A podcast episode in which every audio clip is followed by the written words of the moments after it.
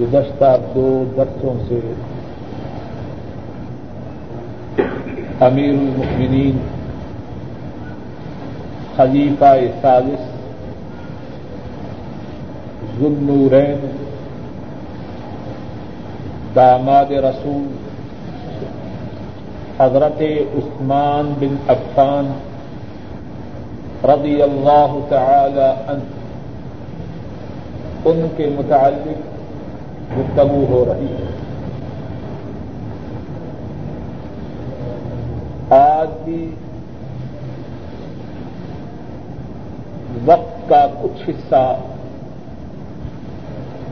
انہی کے متعلق انشاءاللہ گفتگو میں بسر کریں گے۔ پھر اس کے بعد اللہ کی توفیق سے کچھ احادیث پڑھیں گے۔ اور پھر اللہ نے موقع عطا فرمایا تو حضرت عثمان رضی اللہ تعالی عنہ کے متعلق جو بات باقی رہ جائے گی، پھر کسی نشست میں انشاءاللہ اللہ عرض کی جائے۔ گی حضرت عثمان ابن عفان رضی اللہ تعالی عنہ، ان کے متعلق پہلے یہ بات گزر چکی ہے کہ ان کے جد امجد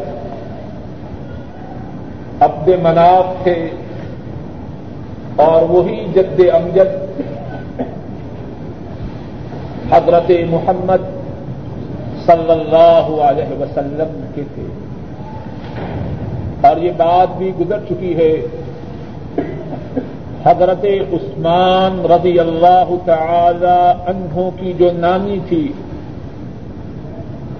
وہ عبد المطلب کی بیٹی تھی۔ گویا وہ رسول مکرم صلی اللہ علیہ وسلم کی پھوپھی تھی۔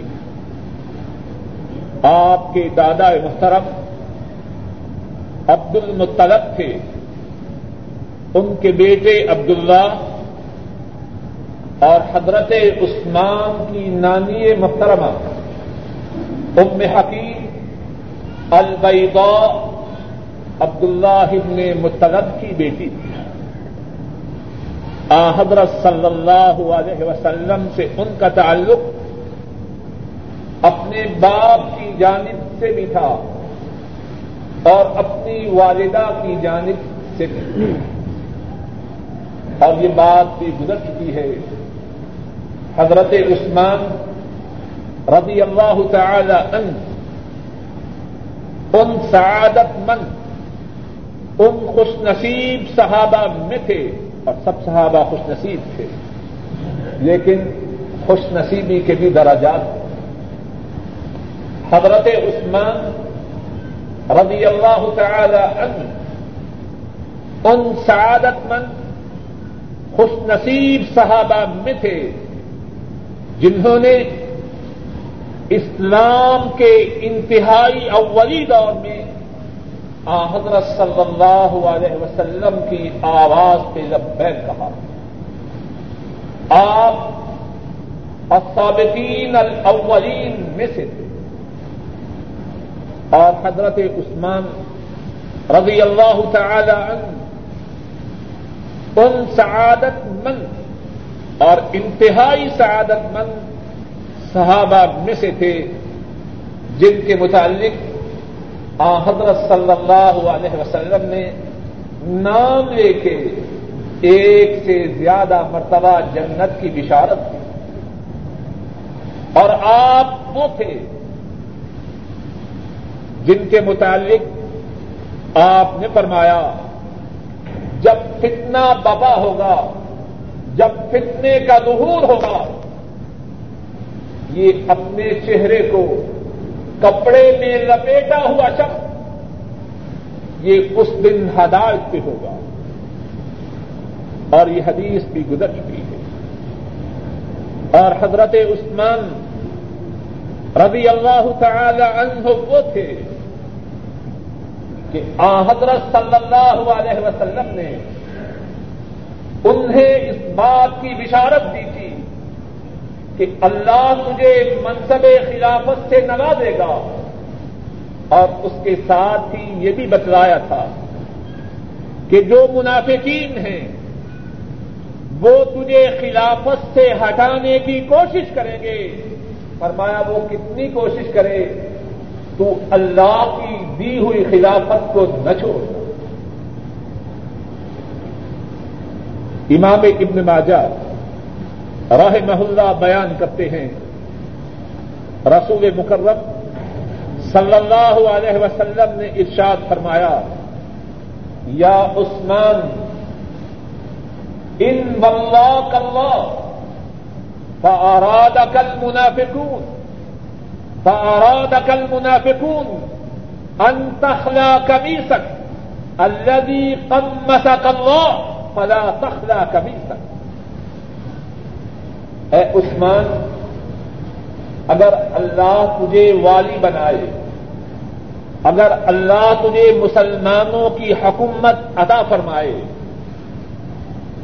اور منافق خلافت کی کمیز کو جو اللہ نے تجھے پہنائی۔ منافق، اگر خلافت کی کمیز کو جو اللہ نے تجھے پہنائی، اگر اتارنے کا ارادہ کرے، اے عثمان، تو اس کمیز کو نہ اتار۔ اس حدیث میں کتنی باتیں ہیں۔ بشارت ہے کہ عثمان کی خلافت اللہ کی جانب سے ہے۔ اور بشارت ہے کہ اللہ عثمان کی خلافت پہ راضی۔ اور اس بات کی اطلاع ہے، اس عثمان کی خلافت پہ ناراض کون ہے؟ عثمان کو منصب خلافت سے ہٹانے کی کوشش کرنے والے کون ہیں؟ ان اراد کل منافقون اگر منافق ارادہ کریں کہ وہ کمیز جو اللہ نے تجھے پہنائی ہے اگر وہ ارادہ کرے کہ تو اس کمیز کو اتار دے، تو نے اس کمیز کو نہیں اتار اور آپ ایک ہی مرتبہ بات فرمائیں، کافی ہے۔ سنن ابن ماجہ میں ہے، آپ نے یہی کلمات تین مرتبہ ارشاد فرمایا لوگ اللہ ہم سب کو ہدایت دے۔ حضرت عثمان رضی اللہ تعالی ان ان کے متعلق معاذ اللہ بڑی لمبی گفتگو کرتے ہیں۔ ایچ پیچ ادھر ادھر سے، جھوٹی، بناوٹی، شیعی روایات اکٹھی کر کے معاذ اللہ ان پہ الزام دیتے ہیں۔ اور کچھ بھی نہ ہو، صرف یہی ایک حدیث ہو، اور یہ حدیث ثابت ہے۔ عثمان کی وراثت کے لیے یہی حدیث کافی ہے کہ ان کو خلافت کے ادا کرنے والے اللہ ہیں۔ خلافت ان سے چھیننے والے منافق ہیں۔ اور ان کی خلافت پہ اللہ اور اس کے رسول راضی ہیں۔ اس سے بڑی اور شہادت کیا ہو سکتی ہے؟ اور جو اس شہادت کو نہ مانے، وہ اور کسی بات کو کیا مانے؟ گا عثمان رضی اللہ تعالی ان ان کے متعلق یہ بات بھی گزر چکی ہے کہ وہ جود و سخا کا پیکت تھے، مجسمہ سخاوت تھے۔ اور یہ بات بھی گزر چکی ہے کہ شرم و حیا عثمان میں اتنی زیادہ تھی کہ ساری امت میں اللہ کے نبی کے بعد شرم و حیا میں کوئی ان کی ٹکر کا نہ تھا۔ اور وہ تو وہ تھے۔ حضرت صلی اللہ علیہ وسلم نے جن کے متعلق فرمایا انا استحی من رجل تستحی من الملائکہ میں اس سے شرم نہ کروں جس سے اللہ کے فرشتے بھی شرم کرتے ہیں۔ اور عثمان قبر کے عذاب سے کتنے ڈرنے والے تھے۔ بات گزر چکی ہے۔ قبر پہ کھڑے ہوتے، اتنا روتے۔ ان کی مبارک داڑھی ان کے پاک آنسو سے تر ہو جاتی عثمان رضی اللہ تعالی عنہ ان کو اپنی تنقید کا نشانہ بنانے والے ذرا غور تو کریں۔ اپنے گریباں میں موٹ ڈالیں کتنی دفعہ اللہ کے ڈر سے ان کی آنکھوں میں آنسو آئے اور عثمان رضی اللہ تعالی عنہ وہ تھے۔ سلح و حدیبیہ کے موقع پر جو ہجرت کے چھٹے سال ہوئے تمہوں سے پہلے آ حضرت صلی اللہ علیہ وسلم نے اپنی طرف سے اپنا سفیر بنا کے حضرت عثمان کو مکہ والوں کی طرف بھیجا۔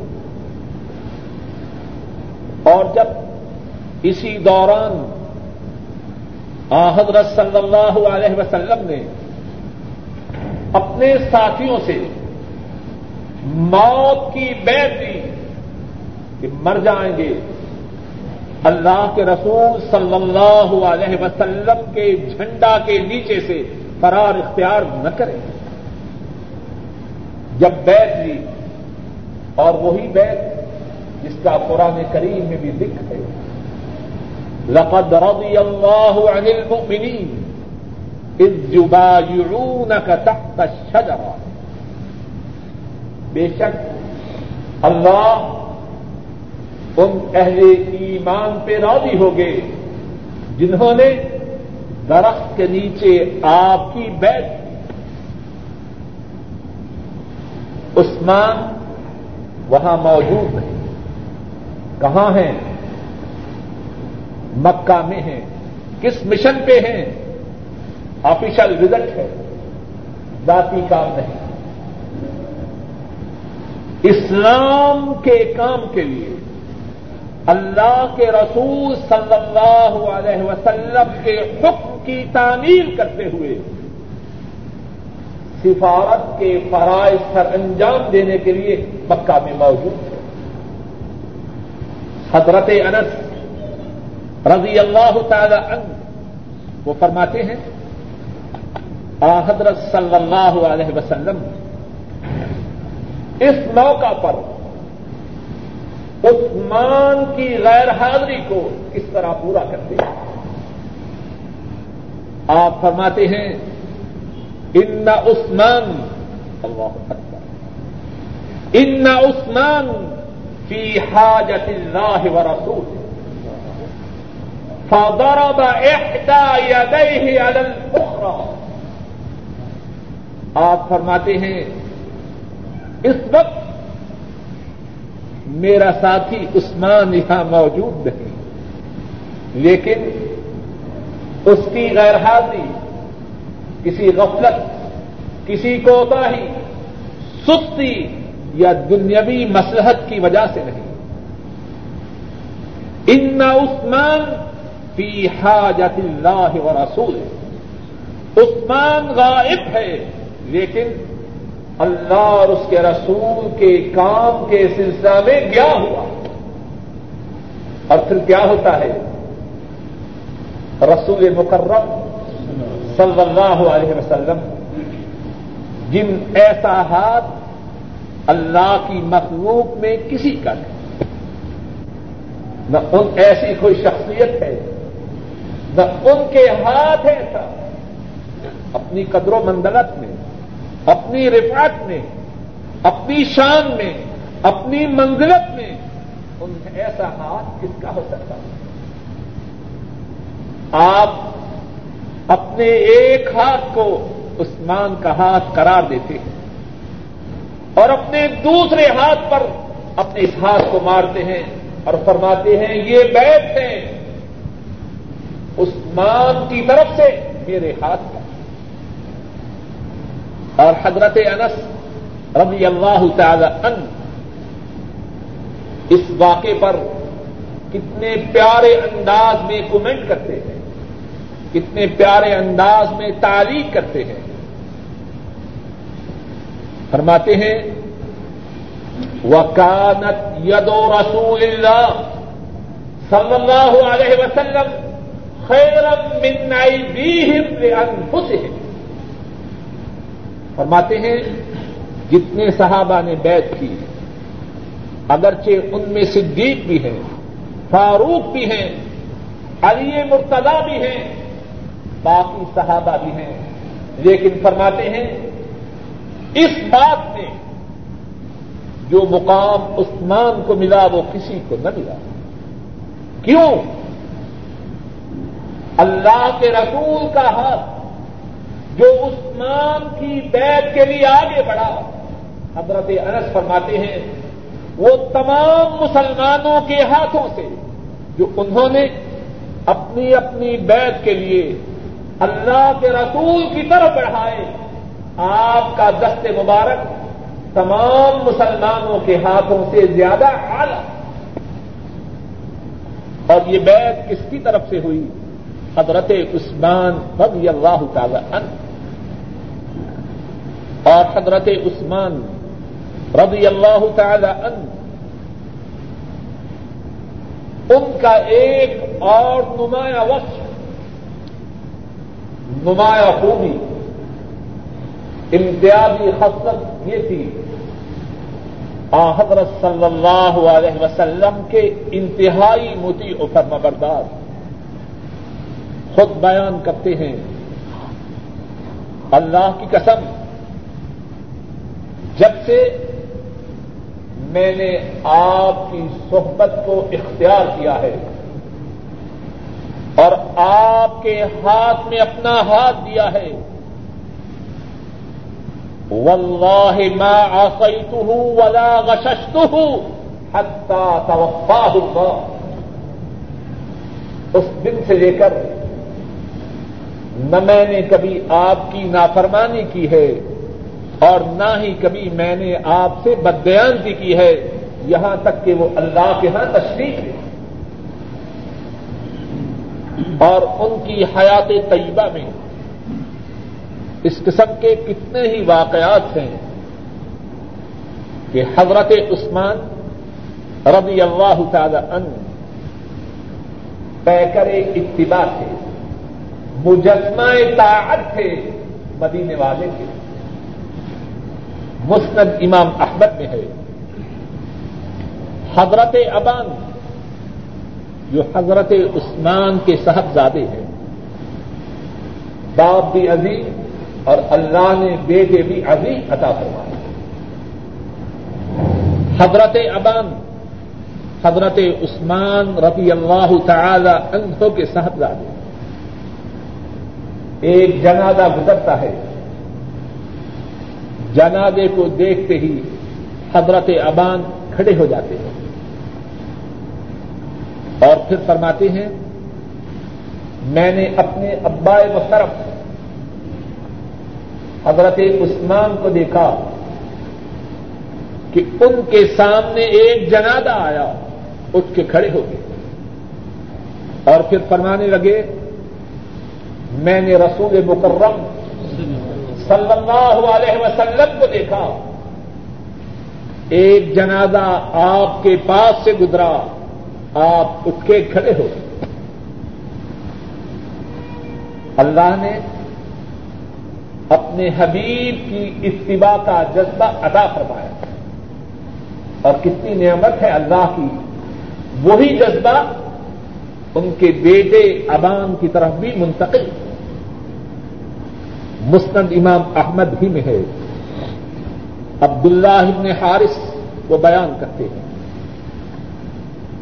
حضرت عثمان رضی اللہ تعالی عنہ احرام کی حالت میں ہے مکہ مکرمہ کی طرف تشریف لا رہے ہیں۔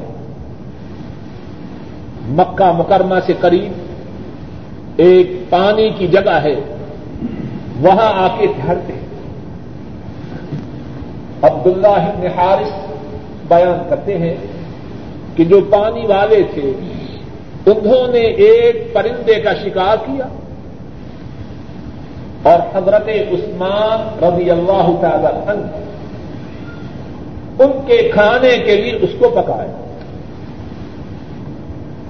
اب حضرت عثمان تیار ہیں کہ اس کو کھائیں۔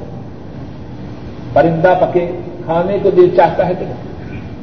اور خاص طور پر جب آدمی سفر سے آیا ہو، اور تب سفر بھی اتنا آسان نہ تھا۔ اب ساتھی اس کھانے کو شک کی نگاہ سے دیکھتے حضرت عثمان فرماتے ہیں، شک کیوں ہے؟ ہم نے اس پرندے کا شکار کوئی چھوڑا کیا؟ ہے مسئلہ یہ ہے کہ احرام کی حالت میں جو شخص ہو، وہ شکار نہ کرے۔ حضرت عثمان فرماتے ہیں، ہم نے کوئی شکار کیا ہے؟ اور نہ ہی ہم نے پرندہ کے شکار کا حکم دیا۔ ہے لیکن ساتھیوں کو شک ہے۔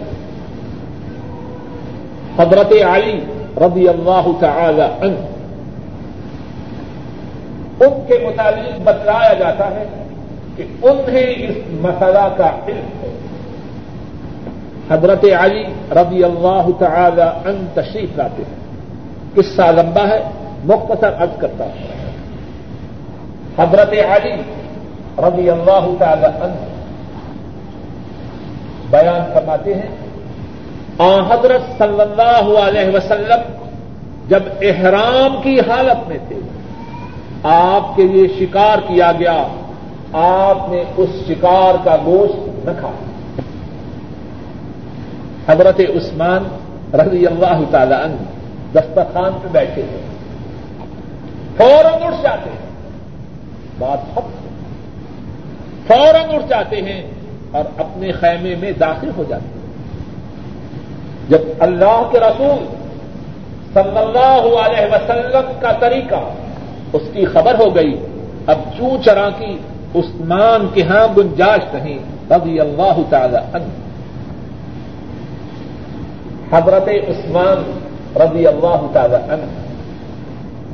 ان میں ایک نمایاں بات یہ تھی کہ ذاتی معاملات میں بڑے نرم۔ ذاتی لین دین میں بڑے نرم اور اس نرمی کا کیا مقصد ہے؟ ایک وہ مقصد ہے جو ہم میں سے بہت سے لوگوں میں ہے۔ کسی کے پیسے دینے ہو بڑے نرم اور لینے ہو تو بڑے گرم یہ مقصد نہیں۔ حضرت عثمان رضی اللہ تعالی عنہ اپنے حقوق کے مطالبہ میں انتہائی نرم مستد امام احمد میں ہے۔ اور یہ بات ذرا توجہ سے سنیے، بہت سے لوگ بعض دینی معاملات میں بڑے پختہ ہوتے ہیں، لیکن لوگوں کے معاملات میں بڑے سخت اتنی بڑی بات ہے دین کا یہ بھی حصہ ہے کہ لوگوں سے معاملات کرتے وقت ان کے حقوق کو پیش نظر رکھا جائے۔ اور عثمان تو وہ ہیں، رضی اللہ تعالی عنہ۔ دوسروں کے حقوق کو پیش نظر ہی نہیں رکھتے، بلکہ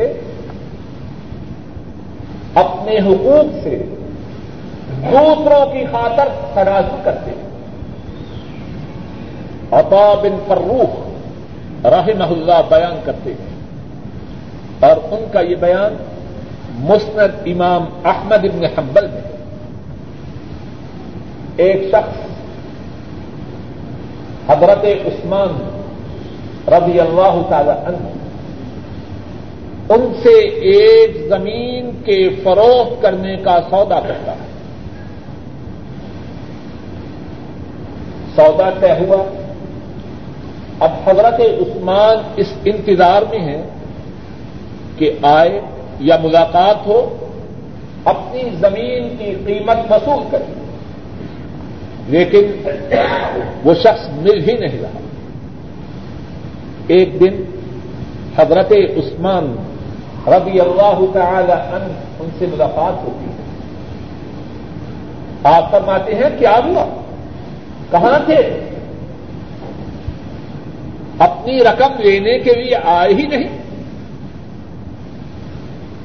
وہ شخص کہنے لگا ان کا قد غدتا نہیں ان کا وہ شخص کہنے لگا ہمارے محاورے میں کہ آپ نے مجھے لوٹ لیا ہے، میری زمین آپ نے بہت زیادہ سستے دام میں خرید لی ہے۔ میں نے جس کو بھی بتلایا ہے کہ میں نے عثمان کو یہ زمین اتنے کی بیچی ہے اس نے مجھے ملامت ہی کی۔ اب ذرا غور کیجیے اگر میں یا آپ ہوتے تو کیا کرتے؟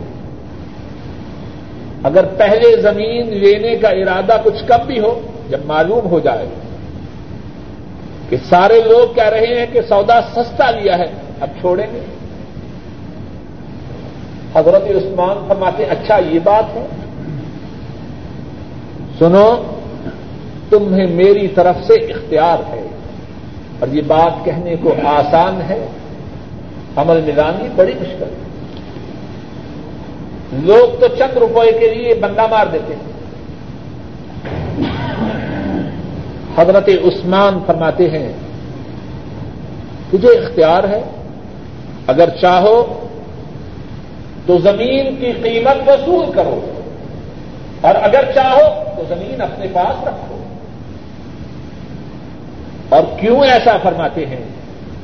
خود ہی فرماتے ہیں، میں نے نبی مکرم صلی اللہ علیہ وسلم سے سنا۔ آپ نے فرمایا، اللہ نے ایسے آدمی کو جنت میں داخل فرمایا کہ جب چیز کو بیچتا تھا، تب بھی لوگوں سے اچھا سلوک کرتا تھا۔ لوگوں سے نرمی کرتا تھا، خریدتا تھا، تب بھی لوگوں سے نرمی کرتا تھا۔ کسی سے اپنا حق طلب کرتا تھا، تب بھی نرمی کرتا تھا۔ کسی کا حق ادا کرتا تھا، تب بھی نرمی کرتا تھا۔ مجھے جنت چاہیے۔ اگر زمین سستی ہے میرے ہاتھ سے نکل جائے تو کیا پرواہ؟ حضرت عثمان رضی اللہ تعالی عنہ ان کی کتنی ہی خوبیاں ہیں، ایک بات ارد کر کے، باقی گفتگو انشاءاللہ کسی اور نشست کے لیے ملتوی کرتا ہوں۔ اور وہ بات یہ ہے کہ کچھ لوگوں نے اللہ ان کو ہدایت دے حضرت عثمان کے متعلق ایسی تصویر کشی کی ہے، ان کا ایسا نقشہ کھینچا ہے کہ گویا ان کا دور حکومت کتنوں ہی میں گزرا۔ اور وہ اپنی اقربا پروری کرتے رہے۔ حضرت عثمان رضی اللہ تعالی عنہ کے دور حکومت میں اسلامی سلطنت میں بہت زیادہ وسعت ہوئی۔ ٹھیک ہے، نرم تھے۔ لیکن جہاد کے معاملہ میں انتہائی سرگرم تھے۔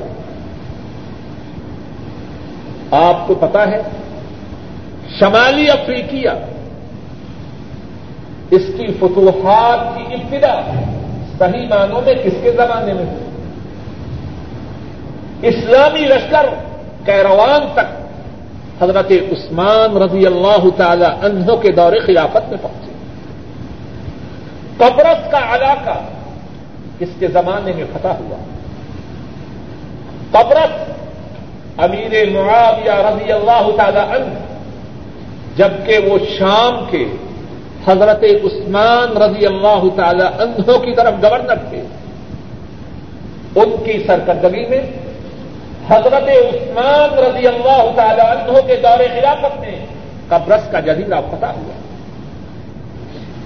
اور رومی، جو اس وقت کی بہت بڑی طاقت تھی مسلمانوں نے کہاں تک ان سے جا کے جنگیں کی؟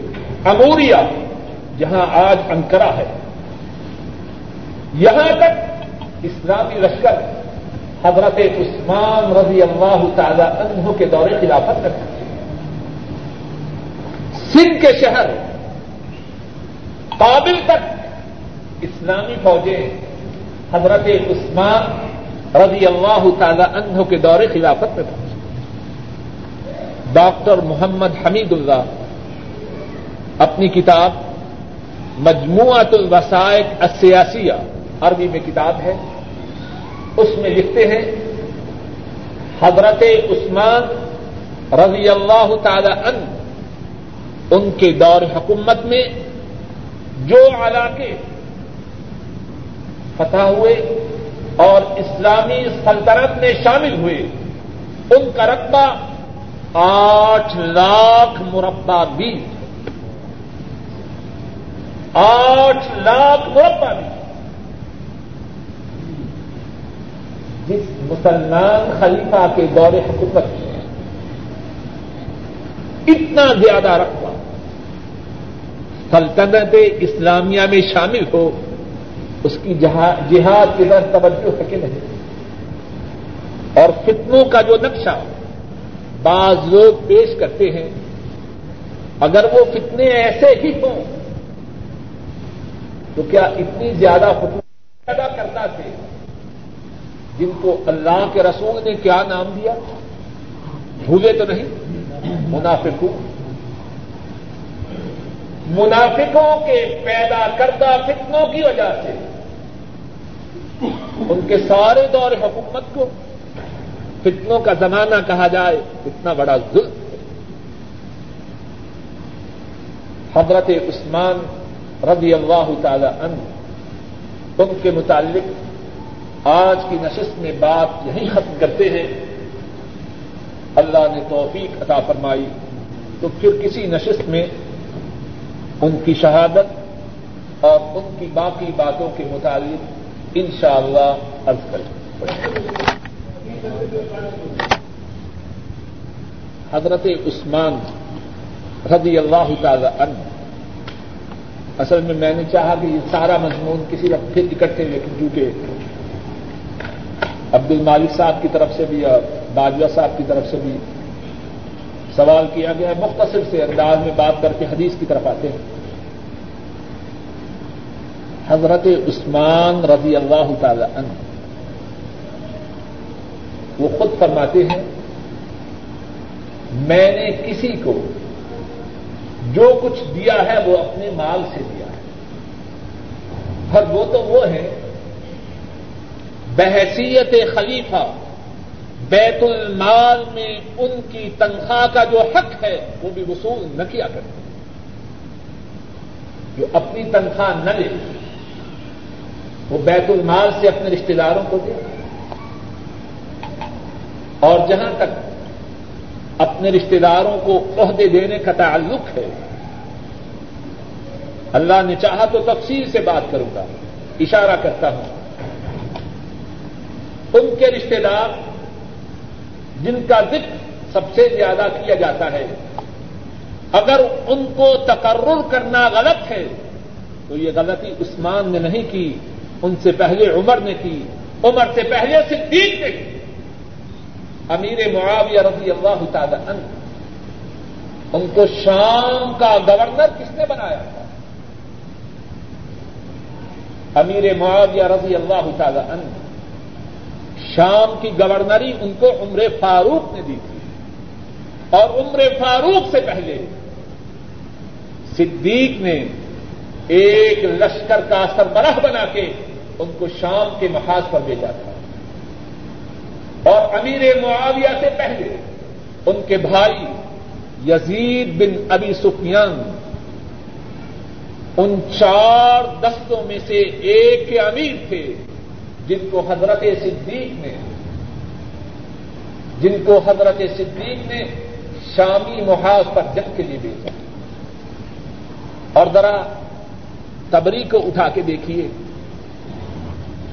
حضرت عثمان رضی اللہ تعالی عنہ، ان کے مقرر کردہ حکام، ان کی وفات کے متعلق، ان کی وفات کے وقت، ان کی تعداد قریب بیس یا اس سے بھی زیادہ تھی ان میں سے صرف تین ایسے تھے جن کا تعلق بن امیہ سے تھا، باقی سارے کے سارے بن امیہ سے باہر کے۔ اب بات بنانا کوئی چاہے جو چاہے کہتا ہے جب بیس میں سے تین صرف ان کے خاندان کے ہوں، سترہ یا کم و بیشی سے زیادہ یا کم، دوسرے ہوں تو اقربا پروری کہاں ہوئی؟ اور پھر جو بنو میاں کے بھی تھے ان میں سے ایک امیر معاویہ۔ امیر معاویہ وہ ہے کہ جس طرح استقلال صوبہ شام میں تھا ایسا استقلال کسی اور صوبہ میں نہ تھا۔ اور پھر جیسا کہ ابھی ارض کیا ہے، امیر معاویہ رضی اللہ تعالی عنہ وہ ہے قبرص کو پتا کیا۔ رومیوں سے جنگوں کو جاری رکھا۔ یہاں تک کہ اسلامی فوجیں انکرا تک پہنچی۔ اور دوسرے بنو امیہ میں سے، جن کو حضرت عثمان رضی اللہ تعالی عنہ نے مقرر کیا تھا، وہ عبداللہ ابن سعد ابن ابی سرحا تھے۔ اور عبداللہ ابن سعد بن ابی سرحا وہ ہیں جنہوں نے شمالی افریقہ میں فتوحات کے دروازے کھولے اللہ کے فضل و کرم سے اور مسلمانوں کی فوجیں کیروان تک پہنچی اور پھر یہ بھی کہا جاتا ہے کہ حضرت عثمان نے ان کو مقرر کیا جو بعد میں مسلمان ہوئے۔ اگر یہ غلطی ہے تو یہ غلطی معاذ اللہ غلطی نہیں۔ غلطی ہے تو اس سے پہلے عمر فاروق نے اور اس سے پہلے صدیق نے کی، اور اس سے پہلے معاذ اللہ اللہ کا رسول نے اتاب بن اسید، آپ جانتے ہیں؟ باجوا صاحب سنا ان کا نام۔ اتاب بن اسید، مکہ فتح ہوتا ہے۔ مکہ فتح ہوتا ہے۔ اسی زمانہ میں، فتح مکہ کے زمانہ میں، جو نوجوان مسلمان ہوئے، ان میں سے ایک اتاب بن اسید ہے۔ اب مکہ کی گورنری کے لیے اللہ کے رسول کس کا انتخاب کرتے ہیں؟ اسی اتاب بن اسیم کا۔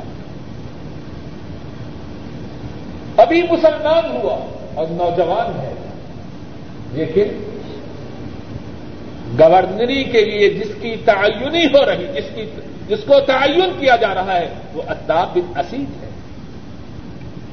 نیکی، قدر و مندرت علم، فضیلت، اپنی جگہ سب مسلط ہے۔ لیکن نظام مملکت چلانا، یہ ایک الگ بات ہے۔ اللہ چاہے، دونوں باتیں کسی نے جمع کر دیں۔ اللہ کی قدرت ہے۔ اور اللہ چاہے نئے مسلمانوں کو وہ خوبیاں عطا فرمائیں جو کئی پرانے مسلمانوں میں نہ اور پھر کہتے ہیں جی بڑی بڑی عمر رسیدہ ہے۔ بزرگ صحابہ کو چھوڑ کر نوجوانوں کو مقرر کیا۔ عجب بات ہے۔ اسامہ بن زید رضی اللہ تعالی عنہ رومیوں سے جنگ ہے۔ اور رومی اس وقت دنیا کی سب سے بڑی قوت و طاقت اور اسامہ بن زید ان کے لشکر کی تیاری کا حکم ہے۔ اور مورخین لکھتے ہیں، اس لشکر میں کون کون تھے؟ ابو بک عمر اور ابو ابیدا وہ بھی اس لشکر کے لشکری تھے۔ اور اسامہ بن زید رضی اللہ تعالی عنہ امیر لشکر ہے اور مقرر کس نے کیا ہے؟ بولیے، رسول کریم صلی اللہ علیہ وسلم نے۔ اور پتا ہے اس وقت اسامہ کی عمر کتنی تھی؟ جی ان کی عمر اس وقت بیس سال تھی۔ اور بعض روایات میں ہے ان کی عمر اس وقت اٹھارہ سال تھی۔ حضرت صلی اللہ علیہ وسلم انتقال فرماتے ہیں۔ لشکر مدینہ سے تین میل کے فاصلے پر جرف کے مقام پر رک جاتا ہے۔ حضرت صلی اللہ علیہ وسلم پیر کے دن فوت ہوتے ہیں۔ بدھ کو صدیق کی طرف سے منادی کرنے والا منادی کرتا ہے۔ اسامہ ان کے لشکر کے جتنے سپاہی ہیں، وہ سارے کے سارے ہیں جرف کے مقام پہ پہنچ جاتے ہیں لمبا قصہ۔ ہے جو بات کہنا چاہتا ہوں، انصار اور دوسرے بہت سے مہاجرین کا خیال ہے کہ رومیوں سے جنگ ہے۔ اس لشکر کا سربراہ اسامہ کی بجائے کوئی تجربہ کار جرنیل چاہے۔ تاریخ التبری میں ہے۔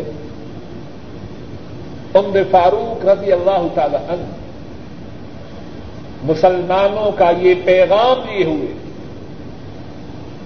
صدیق رضی اللہ تعالی عنہ ان کی خدمت پہ پہنچتے تھے اور صدیق جیسا کہ معلوم ہے، انتہائی بردبار، انتہائی حلیم اور انتہائی مہربان۔ لیکن جب فاروق کی بات کو سنتے ہیں، بے قابو ہو جاتے ہیں۔ تشریف فرما ہے اپنی جگہ سے اچھل کے اٹھتے ہیں اور عمر کی داڑھی کو پکڑ لیتے ہیں۔ اور فرماتے ہیں، یبن الخطاب سقلت کا امک وادت استعمله رسول اللہ صلی اللہ علیہ وسلم وتأمرني ان اعدل۔ ایک شخص جس کو اللہ کے رسول منصب امامت دے۔ منصب عمارت دے۔ تو عمر، تیری یہ جرت کیسے ہوئی کہ تو مجھ سے کہہ رہا ہے، اس کی بجائے میں کسی اور کو امیر بناؤں۔ تیری ماں تجھے گم کر دے، تیری ماں تجھے نہ پائے چھوٹی عمر یا بڑی عمر؟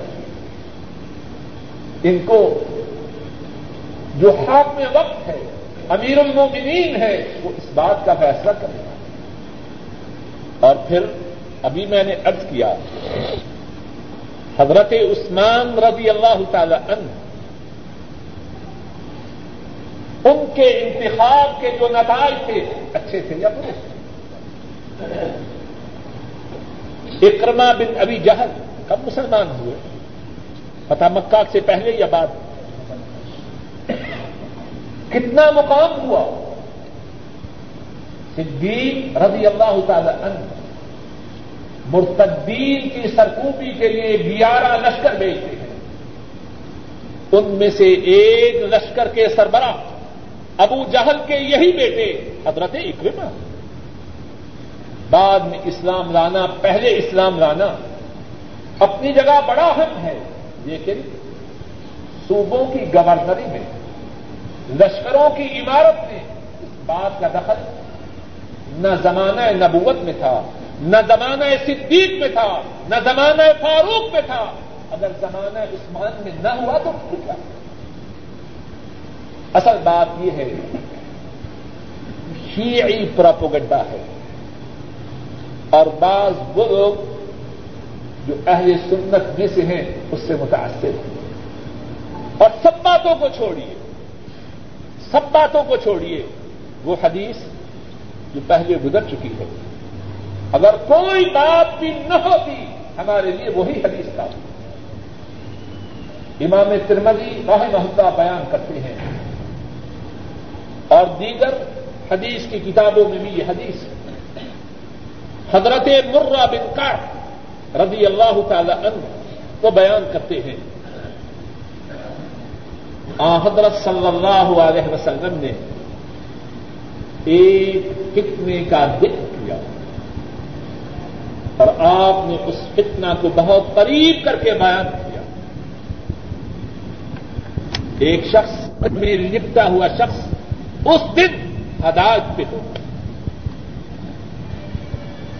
یہ چندر میں لپٹا ہوا شخص اس دن ہدایت پہ ہوگا۔ مرہ بن کا فتنا کے متعلق سن چکے ہیں۔ اب یہ بتلایا جا رہا ہے کہ اس فتنا میں حق پر کون ہوگا؟ بڑی اہم بات ہے۔ حضرت مرا اٹھتے ہیں، قریب جا کے دیکھتے ہیں کون ہے؟ دیکھتے ہیں کہ عثمان ہے اب بات کو پختہ کرنا چاہتے ہیں۔ حضرت عثمان کو تھامے ہوئے۔ حضرت صلی اللہ علیہ وسلم سے عرض کرتے ہیں، یہ آپ نے فرمایا، نعم، یہی تو اس میں ہدایت ہوگا۔ اب غور کیجیے ایک طرف الزامات ہیں اور انہی الزامات میں جو منافقین نے لگائے، ایک یہ تھا کہ اقربا پروری کرتے تھے ایک طرف یہ الزام ہے، ایک طرف حدیث رسول ہے۔ اب دونوں میں سچا کون واقعات، وہ بھی اس کی بات پہ دلالت کرتے ہیں، میں کہتا ہوں کچھ بھی نہ دیکھیں۔ ایک یہی بات ہے۔ انا کے قبل رسول کریم صلی اللہ علیہ وسلم گواہی دے رہے ہیں کہ یہ اس دن ہدایت پر ہوگا اور پھر دوسری حدیث، کہ آپ کو منصب خلافت سے ہٹانے والے کون ہیں؟ منافقین۔ حدیث صحیح ہے۔ اور منصب خلافت سے ہٹانے کے لیے انہوں نے جو ہیلے، جو جھوٹی باتیں، جو جھوٹی حقایات جو رکھی تھی، ان میں سے ایک یہی اقربا پروری کی بات ہے۔ اب یہ بات کرنے والا اس حدیث کی روح سے اسے آپ کیا کہیں؟ گے اور پھر ایک اور موٹی بات سمجھ لیجیے میرا خیال تھا اس موضوع پر پھر کبھی بات ہو لیکن ایک ہمارے یہاں تین یا کتنی قسم کی مراجے ہیں، لیکن تین اقسام کا ذکر کرتا ہے ایک قرآن کریم، ایک حدیث کی کتابیں ہیں اور تیسری تاریخ کی کتابیں ہیں۔ بات کو ذرا اچھی طرح سمجھ لیجیے اور انشاءاللہ اس بات کے سمجھنے سے انشاءاللہ بہت خیر۔ ہے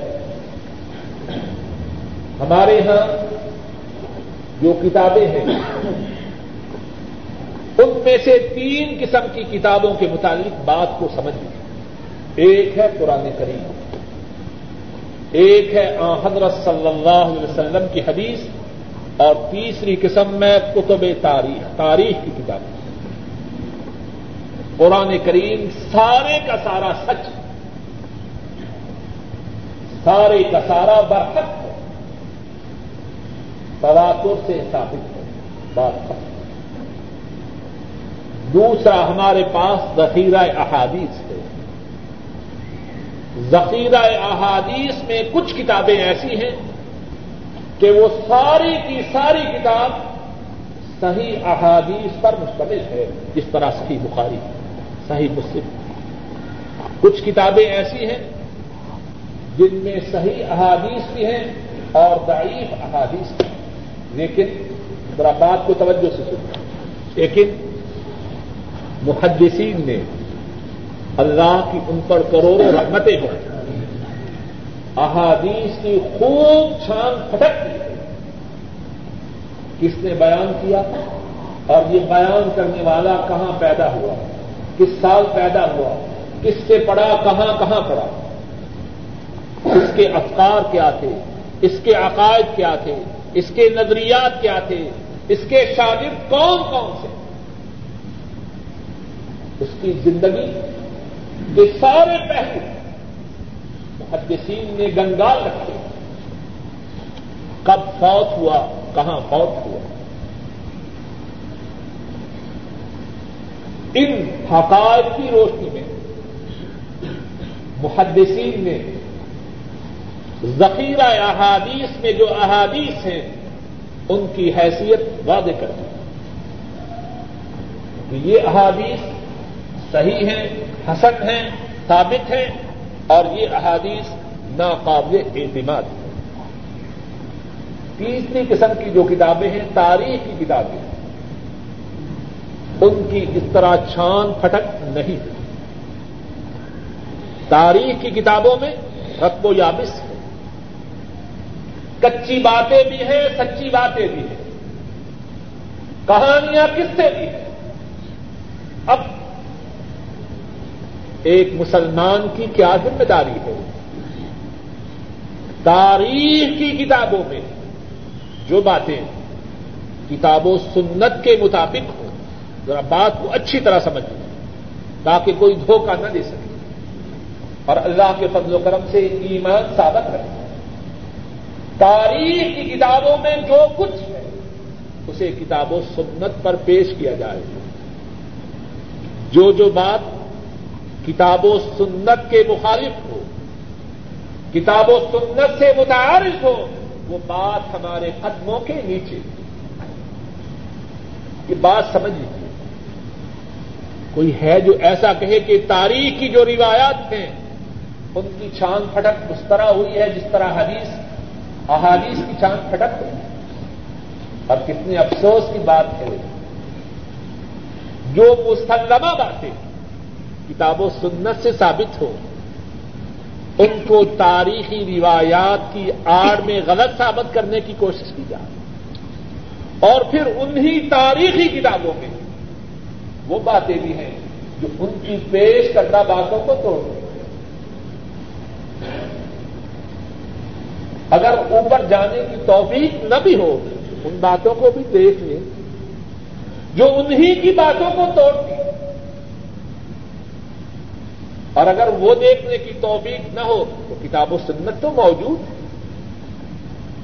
بحثیت مسلمان کے ہمارا یہ عقیدہ ہے۔ جو بات کتاب و سنت میں ہے وہ ثابت ہے۔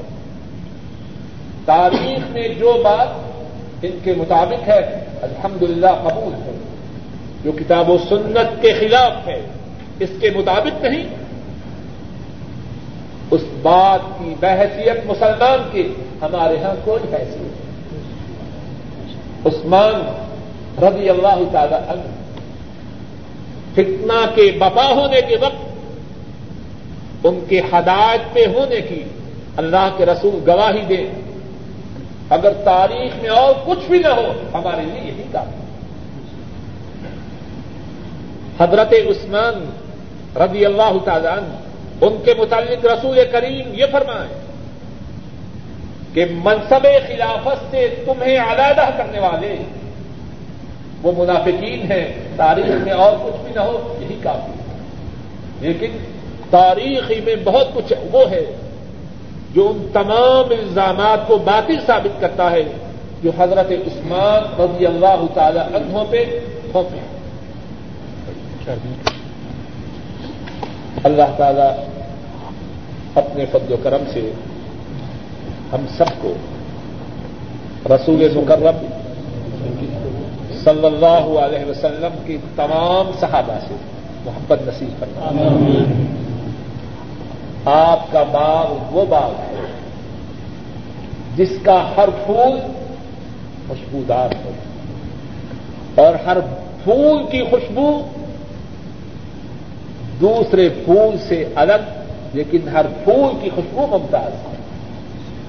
اور بحثیت مسلمان کے، ہمارا یہ ایمان ہے کہ اللہ کے رسول کے صحابہ کی محبت ایمان کا جد ہے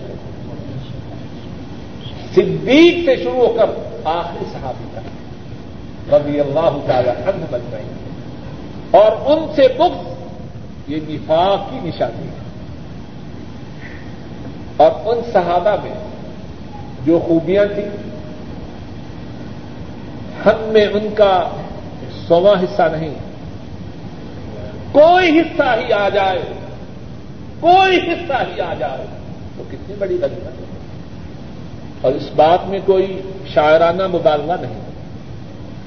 آپ نے فرمایا، اگر تم میں سے کوئی شخص عہد کے برابر سونا خرچ کر دے، میرے صحابہ ایک مت یا اس کا آدھا حصہ جو اللہ کی راہ میں خرچ کریں تم اس ثواب کو نہیں پا سکتے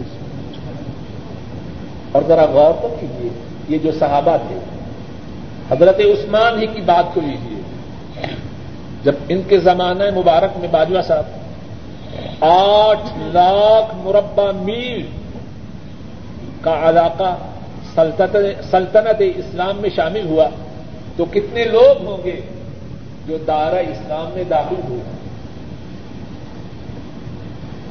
اب ان کا ثواب کس کے نامہ آغال میں جائے گا؟ ذرا غور تو کرو۔ مسئلہ یہ ہے جو نیکی کی دعوت دے۔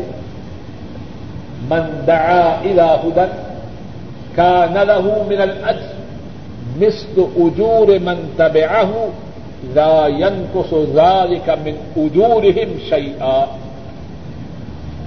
جو نیکی کی دعوت دے۔ جتنے لوگ اس کی دعوت پہ لبیک کہیں گے، ان تمام کا ثواب اس دعوت دینے والے کو ملے گا اور جو اس کی دعوت پہ لبیک کہیں گے، ان کے ثواب میں بھی کوئی کمی واقع آٹھ لاکھ مربع میل کے علاقے میں جو لوگ مسلمان ہوئے،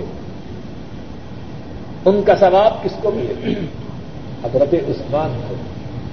انہوں ہی نے امیر معاویہ کو عبداللہ ابن سعد ابن ابی سرحا کو اور باقی حضرات کو مختلف محاذوں پہ بیچا اور پھر اسی پر بس نہیں۔ اس آٹھ لاکھ مربع میل کے علاقہ میں جو مسلمان ہوئے، پھر ان کی کوششوں سے جو مسلمان ہوئے۔ پھر ان کی کوششوں سے جو مسلمان ہوئے، آج تک جو مسلمان ہیں۔ اور قیامت تک جو مسلمان ہیں ان علاقوں کے۔ اس کا ثواب حضرت عثمان رضی اللہ تعالی عنہ کے نامہ اعمال میں نہ جائے گا۔ اور اسی طرح سب صحابہ۔ آج ہم جو مسلمان ہیں، اللہ کے فضل و کرم سے، کن کی کوششوں سے؟ صحابہ نے آپ سے دین کو سنا، سمجھا، اس پہ عمل کیا، محفوظ رکھا اور آئندہ نسلوں تک پہنچایا۔ حضرات صحابہ چھوٹے ہوں یا بڑے حاکم ہوں یا عوام میں سے، ان کے امت پر اتنے احسانات ہیں کہ ہم ان کے احسانات کا بدلا نہیں دے سکتے۔ اللہ مالک الملک اپنے فضل و کرم سے ہمارے سینوں کو ان کی محبت سے بھر اور کل قیامت کے دن رود محشر میں انہی کے ساتھ ان کے اور ہمارے امام کے حوض کوثر سے ہم کو پانی نصیب فرمائے۔ آخر دعوانا ان الحمد للہ رب العالمین۔ کہ نماز جنازہ پڑھنے کا مصنون طریقہ کیا ہے؟ جواب یہ ہے نماز جنازہ پڑھنے کا مصنون طریقہ یہ ہے کہ اللہ اکبر کہہ کر نماز جنازہ شروع کیا۔ ہمارے کچھ دوست نماز جنازہ شروع کرنے سے پہلے یہ کہتے ہیں نماز جنازہ فرض کپایا اوپر زمین کے، نیچے آسمان کے، پیچھے اس امام کے۔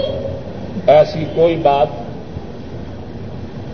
حضرت صلی اللہ علیہ وسلم سے اور آپ کے صحابہ سے قد ان ثابت ہے اللہ اکبر کہے اور نماز جنازہ کو شروع کرے اس کے بعد سورہ الفاتحہ کا اور اس کے بعد قرآن کریم کی کسی اور صورت کا پڑھنا بخاری شریف میں حدیث ہے، حضرت عبداللہ ابن عباس رضی اللہ تعالی عنہما، انہوں نے نماز جنازہ پڑھائی، اس میں سورہ الفاتحہ پڑھی اور نماز جنازہ اونچی آواز سے پڑھایا۔ اور پھر فرمانے لگے، میں نے اونچی آواز سے نماز جنازہ اس لیے پڑھایا تاکہ تمہیں معلوم ہو جائے کہ اس طرح نماز جنازہ پڑھنا سنت ہے۔ ان کا سنت کہنا اس سے مراد کیا ہے؟ نماز جنازہ میں سورہ الفاتحہ پڑھنا کن کا طریقہ ہے؟ رسول کریم صلی اللہ علیہ وسلم۔ اور بخاری کے علاوہ حدیث کی بعض اور کتابوں میں جن میں سنن النسائی ہے، یہ بھی ہے کہ حضرت عبداللہ ابن عباس نے سورہ الفاتحہ کے بعد قرآن کریم کی ایک اور صورت بھی پڑھی۔ تو بات کا خلاصہ یہ ہوا، اللہ اکبر کہنا ہے اور اس کے بعد سورہ الفاتحہ کا اور اس کے بعد کسی اور سورت کا پڑھنا ہے، امام کے لیے بھی اور مقتدی کے لیے۔ اس کے بعد اللہ اکبر دوسری مرتبہ کہنا ہے۔ اب سوال یہ ہے کہ اللہ اکبر دوسری مرتبہ کہتے ہوئے اپنے ہاتھوں کو اٹھانا ہے کہ نہیں؟ آ حضرت صلی اللہ علیہ وسلم سے نماز جنازہ میں ہاتھوں کے اٹھانے یا نہ اٹھانے کے متعلق کوئی بات میرے ناقص علم کے مطابق ثابت ہے۔ نماز جنازہ کی دوسری تقدیر میں ہاتھوں کے اٹھانے یا نہ اٹھانے کے متعلق میرے ناقص علم کے مطابق حضرت صلی اللہ علیہ وسلم سے کوئی بات ثابت نہیں۔ البتہ حضرت عبداللہ ابن عمر، حضرت انس اور غالباً حضرت عبداللہ ابن عباس، ان تینوں سے اور عمر بن عبد العزیز راہ محلہ ان سب سے یہ بات ثابت ہے کہ وہ جب نماز جنازہ کی دوسری، تیسری، چوتھی تقبیر کہتے تو اس وقت اپنے ہاتھوں کو اوپر اٹھاتے یعنی رف الدین کرتے پھر اس کے بعد، دوسری تقبیر کے بعد دروشی پڑھنا ہے اللہ مسل اعلی محمد آخر تک وہی درود پاک جو ہم نماز میں پڑھتے ہیں۔ اس درود پاک کے پڑھنے کے بعد تیسری تکبیر کا کہنا ہے، اللہ اکبر۔ اور اس کے بعد نماز جنازہ کی جو دعائیں ہیں اور وہ دعائیں کافی ہیں، چاہیے کہ ان دعاؤں کو پڑھا جائے۔ اور ان میں سے ایک دعا جو عام لوگ پڑھتے ہیں اللہ مغفر لحینا و میتنا و شاہدنا و غائبنا و صغیرنا و کبیرنا و ذکرنا و انسانا۔ اللہ ممن احییتہ منا فاحیہ علی الاسلام، ومن توفیتہ منا فتوفہ علی الایمان۔